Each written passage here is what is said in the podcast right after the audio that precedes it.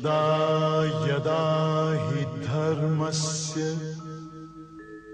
ग्लानिर्भवति Bharat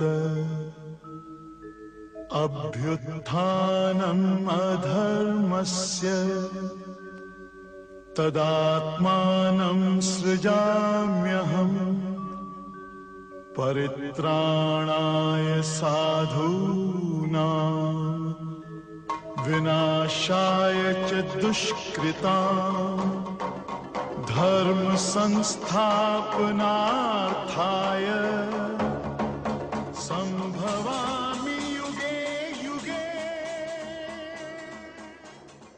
Om Swastiastu, Sobat Hindu Times Dimanapun Anda semua berada Pertama-tama sebelum podcast ini kita mulai Saya bersama kru Hindu Times Ingin menyampaikan selamat Hari Raya Galungan dan Kuningan Bagi Sobat Hindu Times sekalian Semoga di momen perayaan Galungan dan Kuningan ini Kita semua senantiasa damai, harmonis, sejahtera, suci, dan religius sebagaimana tujuan kita dalam beragama Hindu. Baik dalam momen perayaan Galungan yang eh, suci ini, podcast Hindu Times akan membahas salah satu topik yang amat penting sekali, yaitu topik mengenai sadripu atau enam musuh yang ada di dalam diri manusia. Dan untuk itu, kita telah menghadirkan kembali Sri Sriman Ida Waisnawa Pandita Damodara Panditas atau Srila Guru Pandita terkait dengan topik ini.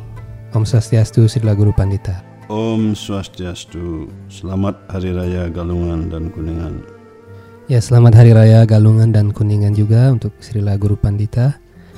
Baik Guru Pandita, terkait dengan sadripu atau enam musuh yang ada dalam diri manusia. Jadi ini topik yang eh, sangat umum sekali.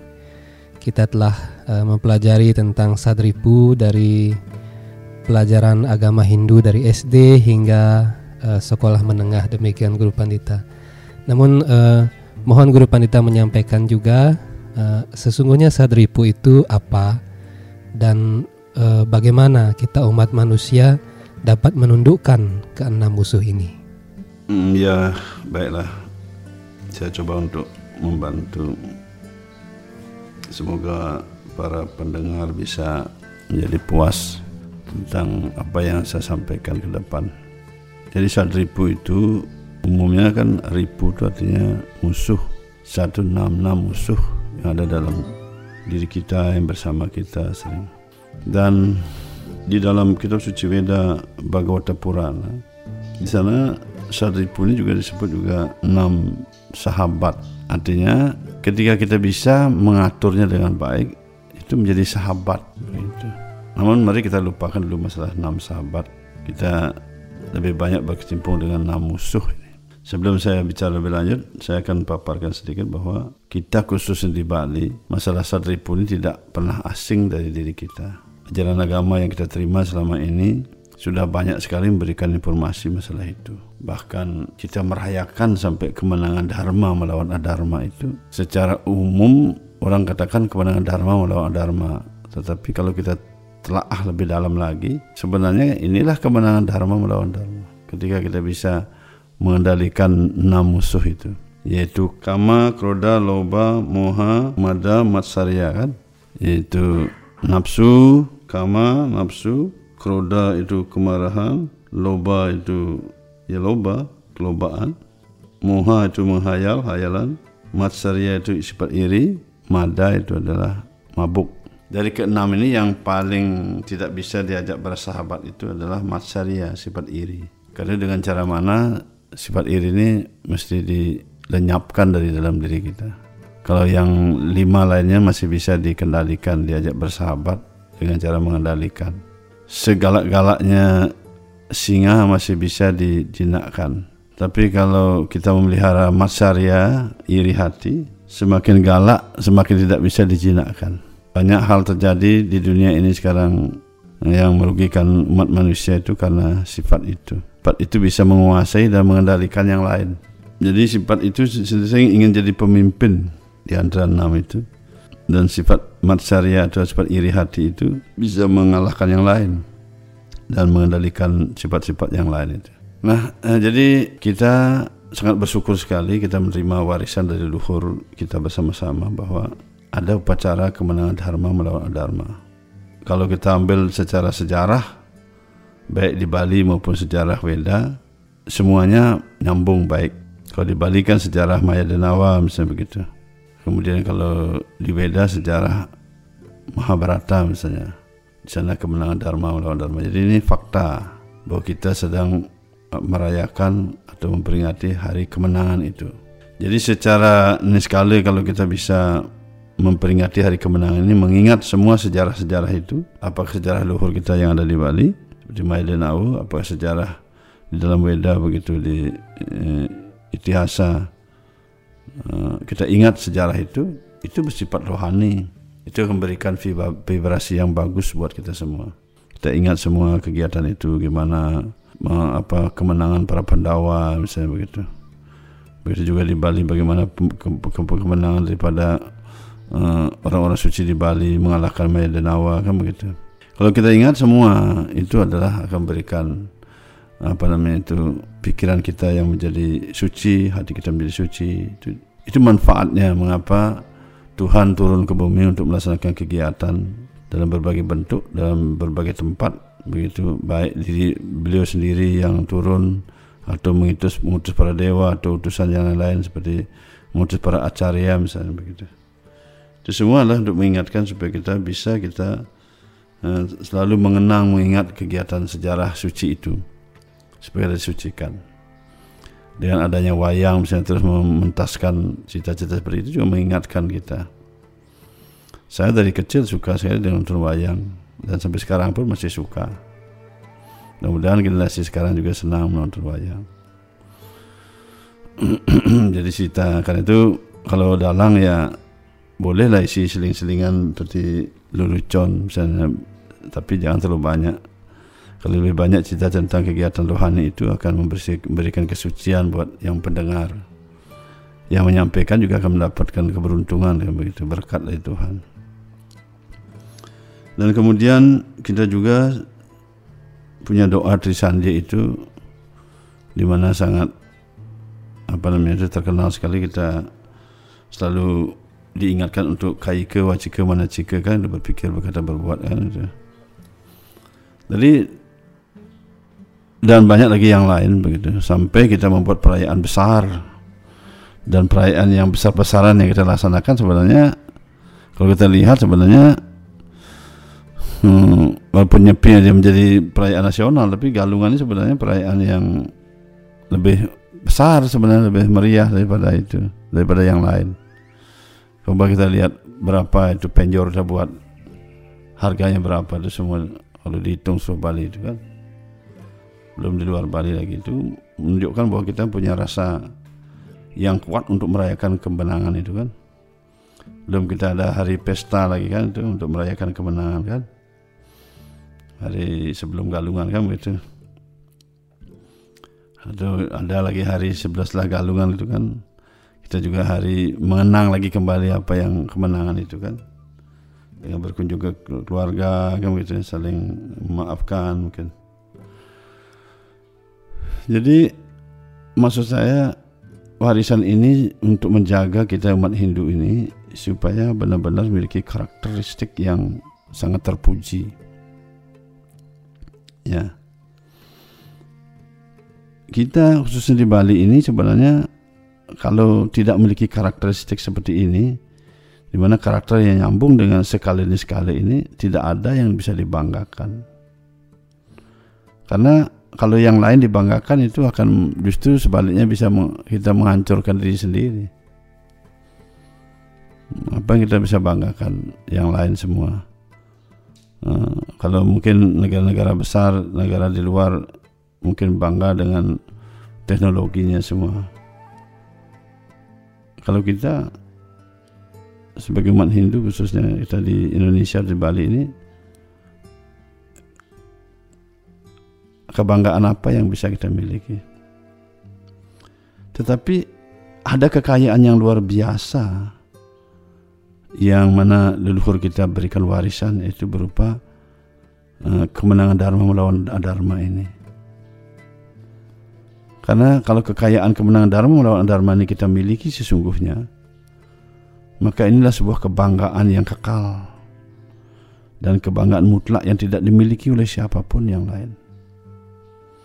Di India juga dirayakan hari kemenangan itu. Ya.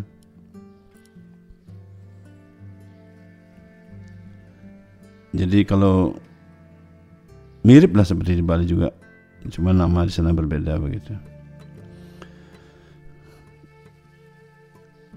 Kalau ini kita miliki sebagai umat Hindu di Bali dan Indonesia, ini kebanggaan yang tidak bisa dibandingkan dengan apa pun.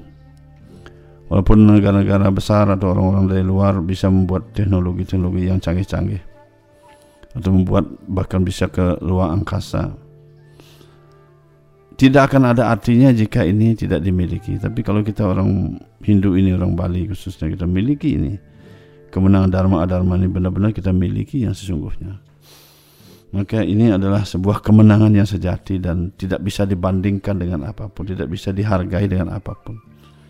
Dan ini sesungguhnya kehidupan kita menjadi manusia. Setelah meninggalkan dunia kita bawa sampai ke alam surga atau ke alam moksa. Karena itu kita dituntut ketika kita mendeklarasikan bahkan setahun dua kali kemenangan dalam melawan dharma kita dituntut untuk benar-benar menegakkan dharma ini dengan menundukkan sadripu ini. Begitu. Kita tidak usahlah terlalu banyak berbicara tentang hal yang lain atau kita menampilkan sesuatu yang banyak. Uh, kalau seandainya kita tidak menyambung dengan apa yang masuk kebenaran dharma ini. Tapi luhur kita sudah memberikan gambaran bahwa contoh pada saat kita hari raya Galungan kita disuruh membuat hiasan yang bagus seperti penjor. Itu yang nampak kita lihat dari luar ya. Itu adalah hiasan yang bagus itu melambangkan eh, orang itu suatu keindahan, keindahan melambangkan kedamaian, ketenangan. Ketenangan itu artinya orang-orang yang lepas dari sadripu itu. Siapa yang tidak bahagia, senang melihat hiasan itu ketika lewat di jalan? Semua senang. Nah, itu merupakan sebuah simbolik untuk mengingatkan pada kita supaya kita memiliki karakter indah seperti itu. Di mana orang lain akan senang kepada kita dan orang lain tidak takut pada Siapa pun dia, apakah orang di luar Bali apakah di luar Hindu apalagi kita teman sama-sama satu Hindu satu Bali. Hmm, mungkin dia sorohnya berbeda. Mungkin strata ekonomi berbeda. Mungkin ajarannya mungkin sedikit berbeda ataupun masabnya berbeda atau aliran berbeda. Tapi ketika kita tanamkan ini semua kita bisa berangkulan menjadi eh, bangsa yang terpuji di hadapan Tuhan para dewa para luhur ini yang ditunggu diharapkan oleh beliau-beliau yang di atas itu. Bukan kita sekarang bisa menumpuk kekayaan kita atau kita kebanggaan dengan anggaplah ke, apa yang kita miliki tentang ketenaran kita di Bali misalnya begitu terkenal seluruh dunia. Para dewa tidak begitu bangga dengan hal-hal seperti itu jika kita tidak bisa menundukkan atau luhur kita tidak begitu bangga jika kita tidak bisa menundukkan ini, tidak menegakkan kemenangan dharma melawan dharma ini seluruh umat manusia. Karena itu orang kita di Bali ini tidak perlu ikut-ikutan mana pun untuk belajar tentang sifat dan karakter. Karena kita sudah ditanamkan dari sejak dulu kita tentang kemenangan dharma melawan adharma ini. Kalau kita lihat dari berbagai kitab suci, contohnya sekarang uh, saya ambil dari Muscaya di sini. Bahkan di sini dikatakan satu saja kroda misalnya begitu. Dikatakan dalam Muscaya ayat 101 itu utama dikatakan orang bisa. Jadi segala sesuatu yang ada yang kita alami baik itu kehidupan sehari-hari di rumah tangga ataupun dengan masyarakat dan lingkungan mana pun jangan mengedepankan kemarahan. Ini yang yang penting sih. Walaupun dikatakan sebagaimana besar kekuasaannya. Ini yang harus kita pahami bersama ya. Itu tentang satu saja kita lihat kemarahan. Kemudian kalau ada nafsu lagi, misalnya ini bergandengan antara marah dan nafsu. Jadi kita mengatakan kalau nafsunya tidak dipenuhi jadi marah. Sehingga Arjuna bertanya, apa yang menyebabkan saya berbuat sesuatu walaupun saya tidak ingin mengerjakannya? Kok bisa saya berdosa? Itu karena nafsu, kama. Kemudian salah sama saya juga menjelaskan sini, sebab orang yang dikuasai nafsu murkanya, nah, segala apa yang dipersembahkannya, segala rupa barang yang diberikan sebagai sedekah olehnya, segala tapa yang dilakukan olehnya, segala yang dipersembahkan sebagai kurban kepada api olehnya. Jadi korban api maksudnya agninya, agni hotra. Bersama ke ke agni hotra maksudnya. Kesemuanya itu Dewa Yama mengambil buahnya. Ia tidak dapat menghas ia tidak mendapat hasil apa-apa kecuali kepayahan. Oleh, oleh karena itu kuasailah kemarahan hati itu. Jadi kalau kita sekarang kita apa kita lakukan karena kemarahan, karena nafsu tadi itu ujung-ujungnya yang menerima hasil itu ya meraj. Artinya kan sia-sia semuanya ke neraka jadinya begitu. Karena dikuasai oleh tadi. Kalau kita nafsu dan kemarahan tadi kita buat persembahan apa pun, bahkan buat upacara persembahan lewat korban api sini katakan kan Agni Hotra itu. Jadi juga sia-sia. Ini kekayaan luar biasa. Jadi ciri-ciri orang beragama itu kalau dikatakan kita menekuni ajaran agama atau kita beragama, itu sebenarnya ini kuncinya ini. Bagaimana dia bisa menundukkan sadripu itu. Jadi kalau kita sering apa namanya itu dikatakan kemenangan dharma melawan adharma begitu, sudah seringlah orang membahas sudah banyak. Mungkin kalau saya membahas seperti itu sudah terlalu lumrah umum. Gitu. Tapi yang kita bahas bersama termasuk untuk diri saya sendiri juga bagaimana kita selalu berjuang sekarang bukan setiap enam bulan setiap hari kita memenangkan dharma melawan adharma itu jadi dharma di sini artinya kita bagaimana kita menegakkan dharma ini yaitu bisa mengendalikan sadripu ini kemarahan nafsu loba kemudian hayalan sifat iri hati itu mesti sirna dari diri kita. Ini badan ini kan badan kasar dan badan halus. Setulus sirire, linggi sarire maksudnya. Ya. Jadi badan kasar, badan halus. Di badan halus itu pikiran, kecerdasan, ego itu badan halus. Di sana tempatnya yang menempel itu semua. Karena itu kalau dijelaskan dalam kitab suci Veda Bhagavata Purana itu mengungkap dengan sangat jelas bahwa di dalam diri kita ini ada alat perekam. Itu badan halus itu, lingga sarire itu nafs yaitu jelaskan tadi ego sifat ego kemudian kecerdasan dan pikiran itu badan halus ketika kita meninggalkan dunia ini belum kita mencapai moksa atma itu dibungkus oleh badan halus. Hmm. di badan halus itu sudah direkam semua perbuatan kita mulai perkataan perbuatan pikiran kita ya direkam di sana. Dan itu nanti dibuka oleh yamarad itu di setel di sana dibunyikan di sana. Ini semua rekamannya semua muncul di sana sehingga berdasarkan rekaman itu yang marah memberikan hukuman yang tepat. Apa hukumannya? Karena perbuatan-perbuatan yang tidak bagus.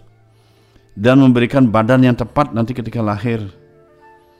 Seberapa kebaikannya seberapa keburukannya apa badan yang cocok buat dia. Jadi tidak pernah salah di sana, tidak pernah salah. Karena rekaman sudah ada nempel badan kita. Karena berhati-hatilah kita dalam segala perbuatan kita walaupun tidak diketahui sama orang.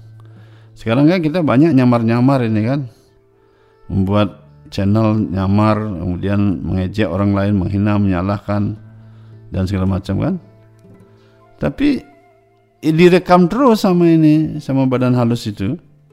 Rekaman yang betul-betul hebat itu tidak pernah meleset rekamannya titik komanya semua ada di sana direkam terus nanti akan kita terima sebagai sebuah karma karma pala ya. kita kan sudah terkenal dengan ajaran kita yang karma pala itu kan pancasrada itu lima keyakinan karma pala itu. Kenapa kita harus suruh meyakini karma pala itu? Supaya kita hati-hati untuk berkarma berbuat. Sampai kita dibuatkan section istilahnya bagian-bagian eh, catur warna itu. Brahmana Satya Wisya Sudra itu kan untuk karma apa karmanya yang mana perbuatannya atau karakter ataupun pekerjaannya apa yang cocok dia. Begitu ikan itu kita sangat sebenarnya berhati-hati dalam segala hal kita tidak menghalalkan semua kita berpikir itu oke-oke baik-baik saja karena Tuhan para dewa dan luhur kita yang suci itu tidak akan pernah membela orang-orang yang melakukan perbuatan yang salah walaupun hmm, kita penyembahnya. Contohlah misalnya si A menyembah siapa istilah dewatanya yang betul-betul luar biasa hebat. Bahkan dikatakan yang tertinggi junjungannya kan begitu. Tapi kalau perbuatan tadi juga salah, itu kesalahan itu tidak akan dibela. Hmm, kecuali dia menyerahkan diri kembali dan bertobat, minta ampun, tidak akan mengulangi kesalahan itu lagi. Tapi kalau kita terus hmm, melakukan kesalahan, perbuatan salah yang bukan karena kehendaknya. Kalau memang seperti Arjuna misalnya berperang untuk menangkan Dharma, melawan Dharma secara fisik di medan perang Kurukshetra, itu karena perintah yang maha kuasa. Itu lain masalah lagi. Tapi kalau keinginannya sendiri, walaupun untuk membela tapi untuk keinginan sendiri tidak memakai jalur sastra dan jalur orang suci, itu tidak akan dibela kita. Oh, saya begini itu menjelekkan orang lain, menghina orang lain atau apa pun kita lakukan kita benarkan dari pikiran kita dan kita pikir Tuhan kita akan membela tidak bisa begitu hukum alam tetap berjalan reta itu hukum alam itu akan tetap berjalan. Bagaimana merekam semua ini dan akan memberikan upah sesuai dengan perbuatan kita. Karena itu saya menghimbau pada umat Hindu teman-teman semua umat Hindu ya. Khususnya begitulah. Jadi ini penting sekali kita memberikan suatu nuansa ataupun vibrasi yang sangat bagus yang terpuji di hadapan Tuhan para dewa dan luhur kita. Mungkin belum terpuji di hadapan orang lain, tapi kalau ini kita lakukan benar-benar akan menjadi terpuji di hadapan Yang Maha Kuasa. Kalau kita terpuji di hadapan, di hadapan Yang Maha Kuasa, beliau yang memberikan segala upah buat kita. Karena karma kita yang baik, beliau akan berikan hasilnya. Nah, berdasarkan karma seperti orang kita bekerja di kantor eh, di pegawai negeri misalnya begitu dia bekerja dengan baik semua kan yang berikan hasilnya kan pemerintah kalau dia bekerja lakukan sesuai dengan aturan yang ditentukan oleh pemerintah dia dapat hasil gaji dari pemerintah dengan baik. Bukannya orang lain yang memberikan. Demikian juga kita ketika lakukan ini sesuai dengan aturan agama kita. Ini hasilnya yang maha kuasa yang berikan semua.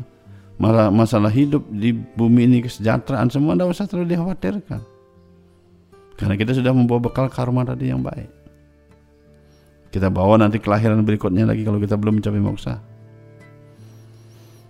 ini perlu saya tekankan untuk pemahaman yang tepat buat kita sehingga kita tidak akan uh, uh, berbuat sesuatu yang salah. Baik pikiran perkataan perbuatan kita. Dan kita berbuat sesuatu yang salahnya akan kita terima bahkan sampai keturunan kita harus kita menerima keturunan yang bermodel yang sama seperti itu juga. Upahnya begitu. Terus apa kita sebagai kemudian hari kalau kita dikatakan leluhur kalau kita dihormat sebagai leluhur dengan menurunkan ataupun memberikan warisan yang buruk yang tidak bagus apalagi kepada orang-orang suci bagi orang-orang yang menekuni eh, ajaran agama misalnya begitu. Kepada siapa pun dia. Kepada orang suku mana pun bukan kita Hindu saja bukan Bali saja agama mana pun kita tetap memperlakukan dengan cara yang sama. Pada saat yang sama kita diajarkan untuk menanamkan serada keyakinan kita yang kuat terhadap terhadap apa yang ajaran agama yang kita terima sebagai umat Hindu. Baik itu ajarannya kita terima dari Weda ataupun kita terima dari eh, apa namanya Hindu di, di Bali seradanya dikuatkan keyakinannya dimantapkan. Pada yang sama perilakunya ini sebenarnya menunjukkan perilaku yang santun yang baik kalau kita ini kita tanamkan semua hmm, negeri ini akan menjadi negeri yang sangat luar biasa semua perbuatan-perbuatan apa pun yang lain kita bekerja di mana pun akan menjadi sesuatu yang baik. Kan itu saya katakan tadi bahwa ketika ini kita miliki didasari dengan serada yang kuat sebagai umat Hindu, bahwa kita yakin dengan ajaran agama Hindu yang kita terima, yang kita bisa yang menyelamatkan kita akan nanti setelah meninggalkan dunia ini. Kemudian kita menjadi satu kesatuan yang rukun, yang bersatu, yang damai dalamnya. Kesejahteraan juga akan hadir dalam diri kita. Perlu kita sadari bahwa seperti di bawah kita di sini bab 16 ayat 21 dikatakan sampai ditekankan di sini ya. Trividam naraka shedam dwaram nasanam atmana. Kamah krodas tata lobas tasmat etat trayam tiajet. Ada tiga pintu gerbang menuju neraka. Hmm, tegaskan ya, jadi agama kita ini dalam kitab suci sudah tegaskan ada tiga pintu gerbang menuju neraka. Yaitu apa? Nafsu, marah dan loba. Itu tiga pintu gerbang neraka. Ketika kita tidak bisa mengendalikan nafsu, marah dan loba. Ini kan sering terjadi di antara kita semua kan. Apalagi sekarang dengan adanya kita memiliki apa namanya medsos ini justru medsos ini alat kalau kita bisa menggunakan alat dengan bagus dia akan membantu kita. Tapi kalau alat ini kita tidak gunakan dengan baik justru ini akan membantu kita uh, lebih cepat mendorong kita lebih cepat untuk apa? Menuju tiga pintu neraka. Tiga pintu gerbang neraka. Nafsu marah loba setiap orang waras harus meninggalkan tiga sifat ini. Sebab tiga sifat ini menyebabkan sang roh merosot. Setiap orang waras. Berarti kalau kita belum bisa mengendalikan ini, ya, kama kroda loba ini berarti tidak waras namanya kita.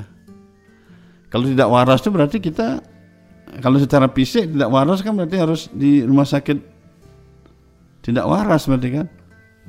Harus berobat dulu di rumah sakit. Kan kita tidak semua orang tidak mau dikatakan tidak waras kan sastranya menjelaskan. Kalau kita dikatakan waras kita harus bisa mengendalikan ini tiga hal itu.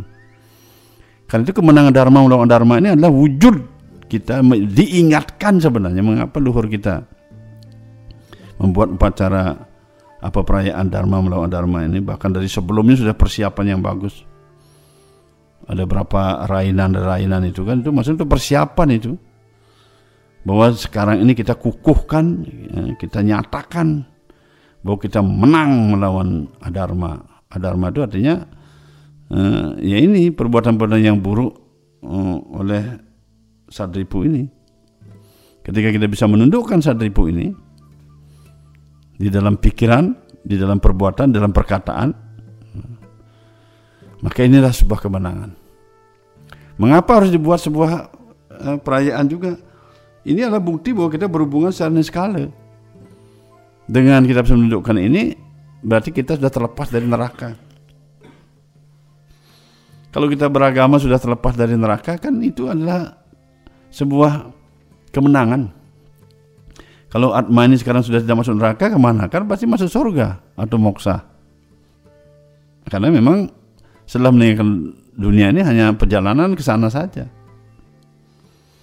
Inilah penting kita pahami bersama betapa hebatnya luhur kita untuk menjaga supaya keturunannya benar-benar melakukan kemenangan dharma melawan dharma itu. Dengan berbagai perbuatan-perbuatan apa istilahnya itu simbol-simbol yang dibuat itu supaya kita ingat itu semua. Bagaimana orang eh, menang melawan dharma apa menang melawan adharma itu bahkan Tuhan akan turun untuk menyelamatkan orang-orang yang karena Tuhan ingin menegakkan dharma kan? Pariternaya sadunam binasaya cedus kitam dharma samsta panartaya sambawa me yugi yugi. Kan sana dikatakan pariternaya sadunam artinya orang beliau ingin menyelamatkan orang-orang sadu orang-orang suci. Ciri-ciri orang suci itu orang yang bisa mengendalikan sadripu itu. Hmm. Bagaimana kalau saya belum bisa mengendalikan sadripu ya jangan dulu lah. Hmm, berkata suci. Tapi suci itu mutlak wajib harus buat kita semua yang lahir menjadi manusia ini harus. Seperti kita sekolah target nilai standar harus, harus diperlukan itu supaya kita bisa lulus. Supaya kita bisa nyusun skepsi harus ada nilai standar yang ditentukan.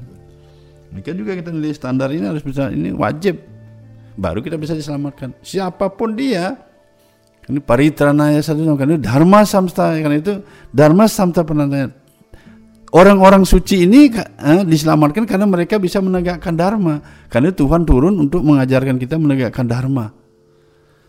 Dharma samta penandanya dalam rangka untuk menegakkan prinsip-prinsip dharma. Mengajarkan kita bagaimana eh, menyelamatkan orang suci orang suci bisa menegakkan dharma diajak oleh Tuhan sendiri beri contoh diajari bagaimana kita menegakkan dharma jadi mengendalikan dari sadripu itu. Kalau sadripu dikendalikan itu salah satu, salah satu ciri utama orang-orang suci itu.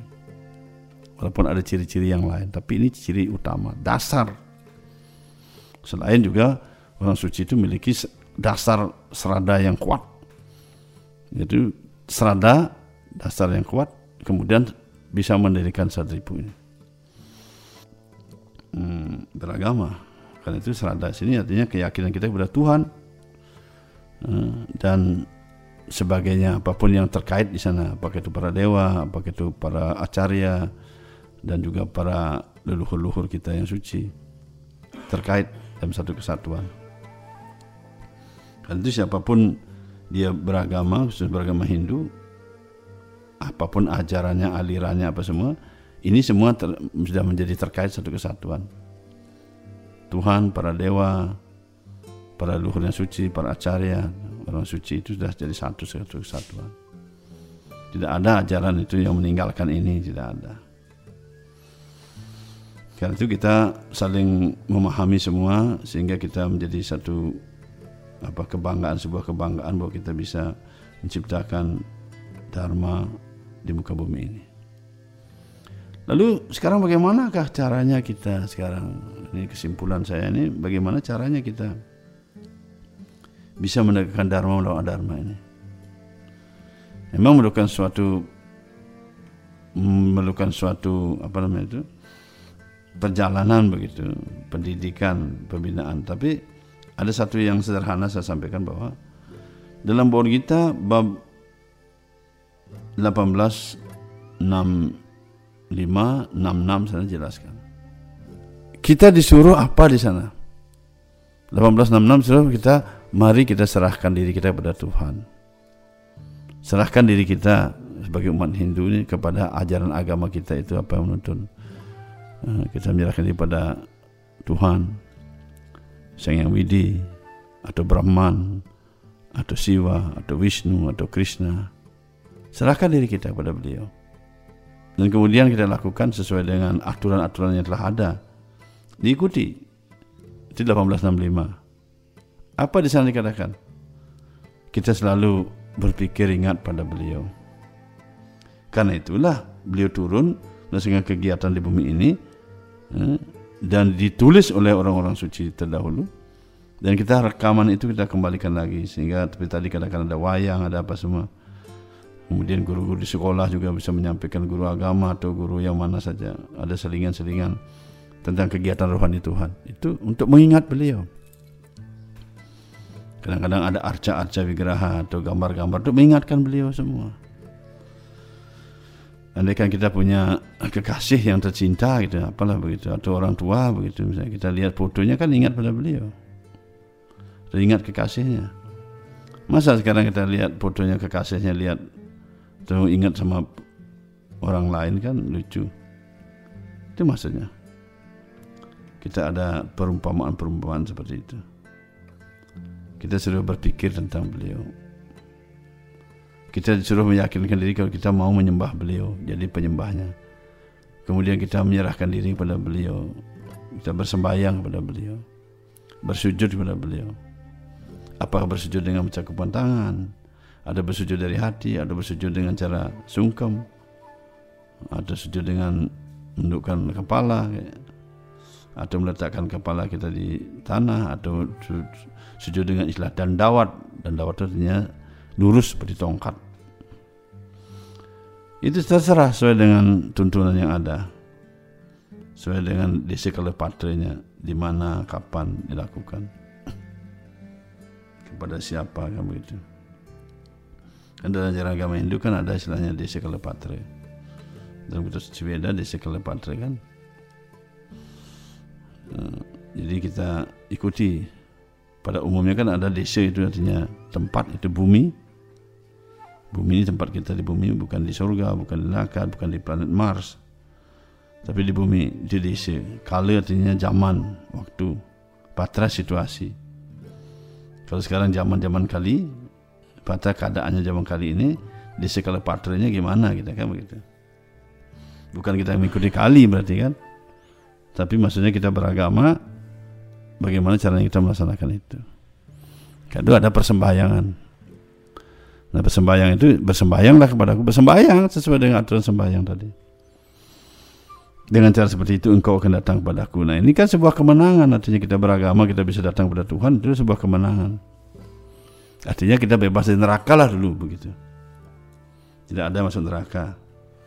Karena itu saya dalam podcast terdahulu kan ada menyampaikan bebas dari neraka. Umat Hindu bebas dari neraka. Kalau kita bisa lakukan tadi itu, ingat lalu bersembahyang, bersujud, nah itu ya. Kemudian kita yakinkan diri kita dengan serada kita bahwa kita meyakini beliau, menyembah beliau kan. Karena itu beragama juga kita seperti itu. Kita nggak perlu menteriak-teriakkan Tuhan saya lebih hebat, Tuhan saya lebih ini segala macam.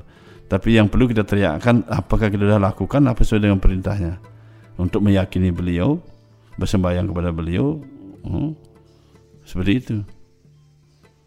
Dan tunduk kepada beliau. Kita menyerahkan diri pada beliau. Tentu yang kita lakukan ini tentu kita harus mohon petunjuk dari orang-orang yang dapat dipercaya.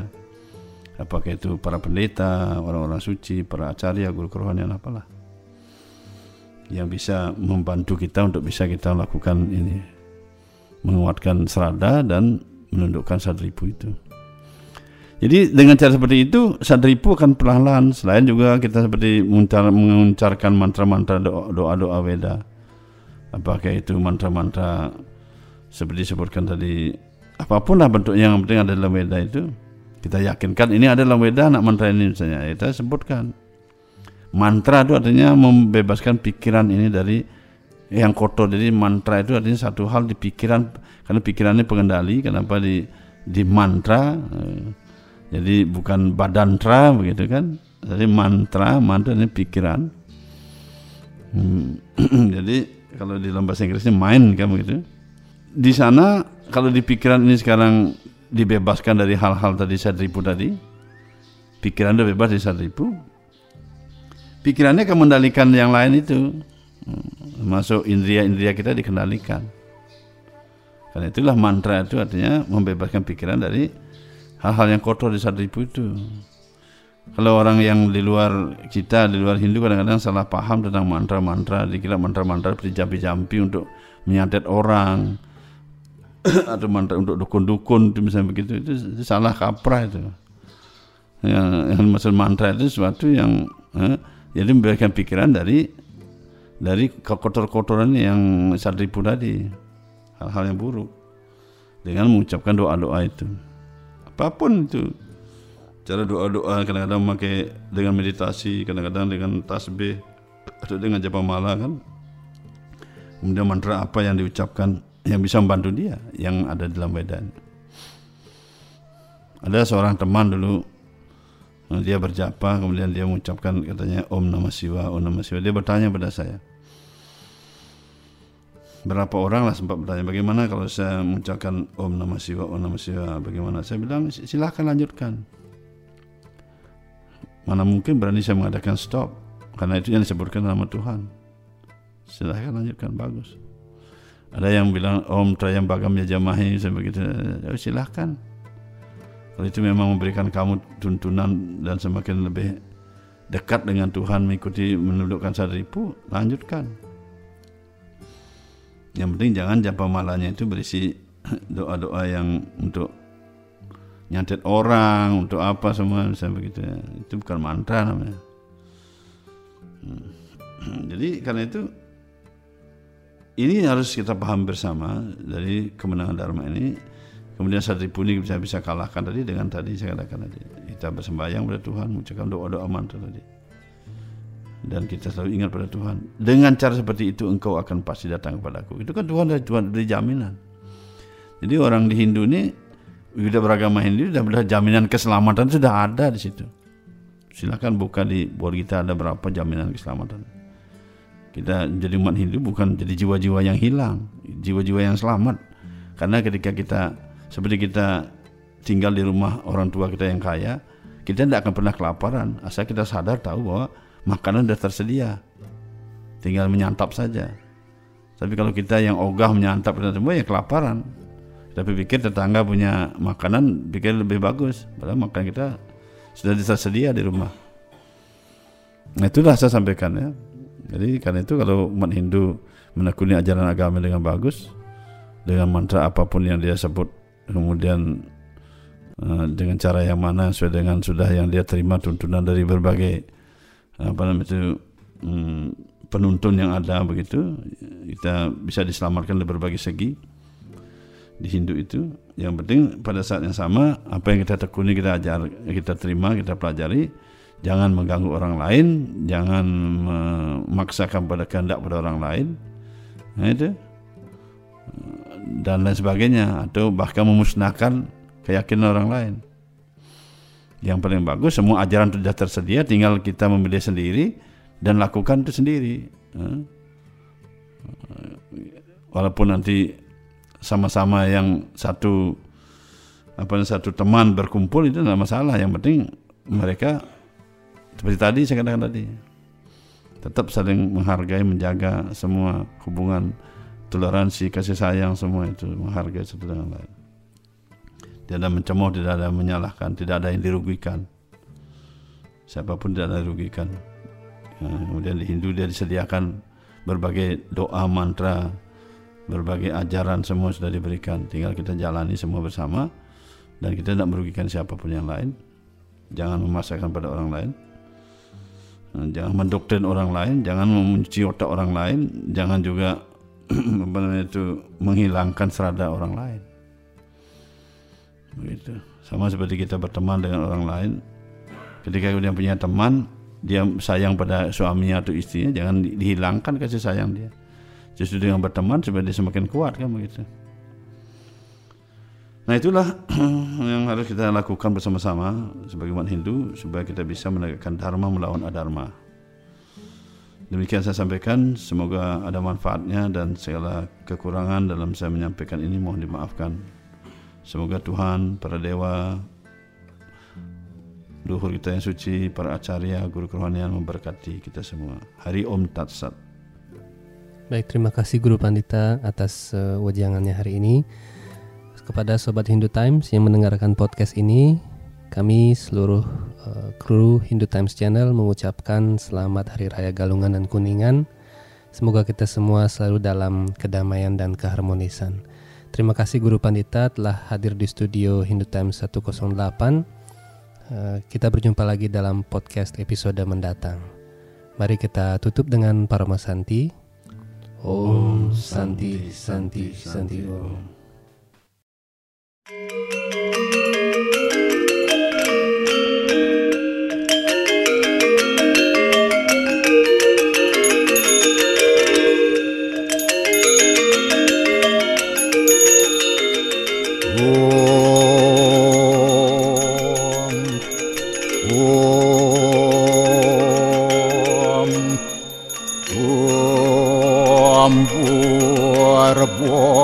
莫说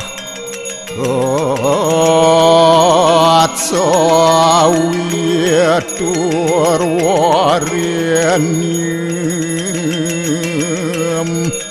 боргу дева сиадемахи